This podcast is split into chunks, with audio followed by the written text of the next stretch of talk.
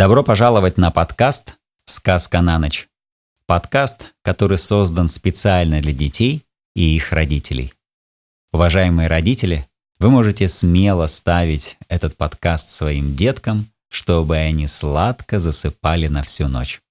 В ближайших выпусках я прочту Денискины рассказы Виктора Драгунского. Эти рассказы в свое время, когда я был маленький, поразили меня и мне захотелось сейчас ими с вами поделиться. Следующий рассказ «Слава Ивана Козловского». У меня в табеле одни пятерки. Только по чистописанию четверка, из-за клякс. Я прямо не знаю, что делать. У меня всегда с пера соскакивают кляксы. Я уж макаю в чернила только самый кончик пера, а кляксы все равно соскакивают. Просто чудеса какие-то. Один раз я целую страницу написал чисто-чисто, любо-дорого смотреть. Настоящая пятерочная страница. Утром показал ее Раисе Ивановне, а там на самой середине клякса. Откуда она взялась? Вчера ее не было. Может быть, она с какой-нибудь другой страницы просочилась, не знаю. А так у меня одни пятерки. Только по пению тройка. Это вот как получилось. Был у нас урок пения. Сначала мы пели все хором, в ополе березонька стояла. Выходила очень красиво, но Борис Сергеевич все время морщился и кричал. «Тяните гласные, друзья, тяните гласные!» Тогда мы стали тянуть гласные, но Борис Сергеевич хлопнул в ладоши и сказал «Настоящий кошачий концерт! Давайте-ка займемся с каждым индивидуально!» Это значит с каждым отдельно. И Борис Сергеевич вызвал Мишку. Мишка подошел к роялю и что-то такое прошептал Борису Сергеевичу. Тогда Борис Сергеевич начал играть, а Мишка тихонечко запел. Как на тоненький ледок выпал беленький снежок. Ну и смешно же пищал Мишка. Так пищит наш котенок Мурзик. Разве ж так поют? Почти ничего не слышно. Я просто не мог выдержать и рассмеялся. Тогда Борис Сергеевич поставил Мишке пятерку и поглядел на меня. Он сказал, «Ну-ка, хохотун, выходи». Я быстро подбежал к роялю. «Нос, что вы будете исполнять?» — вежливо спросил Борис Сергеевич. Я сказал, «Песня гражданской войны. Видишь, будены нас смелее в бой». Борис Сергеевич тряхнул головой и заиграл, но я его сразу остановил. «Играйте, пожалуйста, погромче», — сказал я. Борис Сергеевич сказал, тебя не будет слышно. Но я сказал, будет. И еще как. Борис Сергеевич заиграл, а я набрал побольше воздуха. Да как запою, высоко в небе ясном вьется алый стяг. Мне очень нравилась эта песня. Так и вижу синее-синее небо, жарко. Кони стучат копытами, у них красивые лиловые глаза — а в небе вьется алый стяг. Тут я даже зажмурился от восторга и закричал, что было сил. «Мы мчимся на конях туда, где виден враг, и в битве упоительной...» Я хорошо пел, наверное, даже слышно на другой улице. Лавиною стремительной мы мчимся вперед. Ура! Красные всегда побеждают. Отступайте, враги! Даешь! Я нажал себе кулаком на живот, вышло еще громче, и я чуть не лопнул. Мы врезались в Крым! Тут я остановился, потому что я был весь потный, и у меня дрожали колени. А Борис Сергеевич хоть и играл, но весь как-то склонился к роялю, и у него даже тряслись плечи. Я сказал, «Ну как?» «Чудовищно!» — похвалил Борис Сергеевич. «Хорошая песня, правда?» — спросил я. «Хорошая», — сказал Борис Сергеевич и закрыл платком глаза.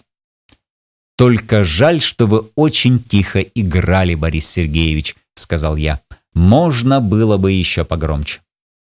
«Ладно, я учту», — сказал Борис Сергеевич. «А ты не заметил, что я играл одно, а ты пел немножко по-другому?» «Нет», — сказал я, — «я этого не заметил, да это и не важно, просто надо было погромче играть». «Ну что ж», — сказал Борис Сергеевич, Раз ты ничего не заметил, поставим тебе пока тройку. За прилежание». «Как тройку?» Я даже опешил. «Как же это может быть? Тройку — это очень мало. Мишка тихо пел, и то получил пятерку». Я сказал, «Борис Сергеевич, когда я немножко отдохну, я еще громче смогу, вы не думайте. Это я сегодня плохо завтракал, а то я так могу спеть, что тут у всех уши позаложат. Я знаю еще одну песню. Когда я ее дома пою, все соседи прибегают, спрашивают, что случилось. «Это какая же?» – спросил Борис Сергеевич. «Жалостливая», – сказал я и завел. «Я вас любил, любовь еще быть может». Но Борис Сергеевич поспешно сказал. «Ну хорошо, хорошо, все это мы обсудим в следующий раз». И тут раздался звонок. Мама встретила меня в раздевалке. Когда мы собирались уходить, к нам подошел Борис Сергеевич. «Ну», — сказал он, улыбаясь, — «возможно, ваш мальчик будет Лобачевским, может быть, Менделеевым, он может дать стать Суриковым или Кольцовым. И я не удивлюсь, если он станет известен стране, как известен товарищ Николай Мамай или какой-нибудь боксер. Но в одном могу заверить вас абсолютно твердо. Славы Ивана Козловского он не добьется. Никогда. Мама ужасно покраснела и сказала, «Ну, это мы еще увидим». А когда мы шли домой, я все думал, неужели Козловский поет громче меня? Следующий рассказ «Одна капля убивает лошадь». Когда папа заболел, Пришел доктор и сказал, «Ничего особенного, маленькая простуда, но я вам советую бросить курить. У вас в сердце легкий шумок». И когда он ушел, мама сказала, «Как это все-таки глупо доводить себя до болезни этими проклятыми папиросами. Ты еще такой молодой, а вот уже в сердце у тебя шумы и хрипы». «Ну», — сказал папа, — «ты преувеличиваешь. У меня нет никаких особенных шумов, а тем более хрипов. Есть всего-навсего один маленький шумишка. Это не в счет». «Нет в счет», — воскликнула мама. «Тебе, конечно, нужен не шумишка. Тебя бы больше устроили скрип, ляск и скрежет. Я тебя знаю». «Во всяком случае, мне не нужен звук пилы», — перебил ее папа. «Я тебя не пилю», — мама даже покраснела. «Но пойми ты, это действительно вредно. Ведь ты же знаешь, что одна капля папиросного яда убивает здоровую лошадь. Вот так раз. Я посмотрел на папу. Он был большой, спору нет, но все-таки поменьше лошади. Он был побольше меня или мамы, но как ни верти, он был поменьше лошади и даже самой захудалой коровы. Корова бы никогда не поместилась на нашем диване, а папа помещался свободно. Я очень испугался. Я никак не хотел, чтобы его убивала такая капля яда. Не хотел я этого никак и ни за что. От этих мыслей я долго не мог заснуть. Так долго, что не заметил, как все-таки заснул. А в субботу папа выздоровел, и к нам пришли гости. Пришел дядя Юра с тетей Катей, Борис Михайлович и тетя Тамара. Все пришли и стали вести себя очень прилично, а тетя Тамара, как только вошла, так вся завертелась и затрещала и уселась пить чай рядом с папой.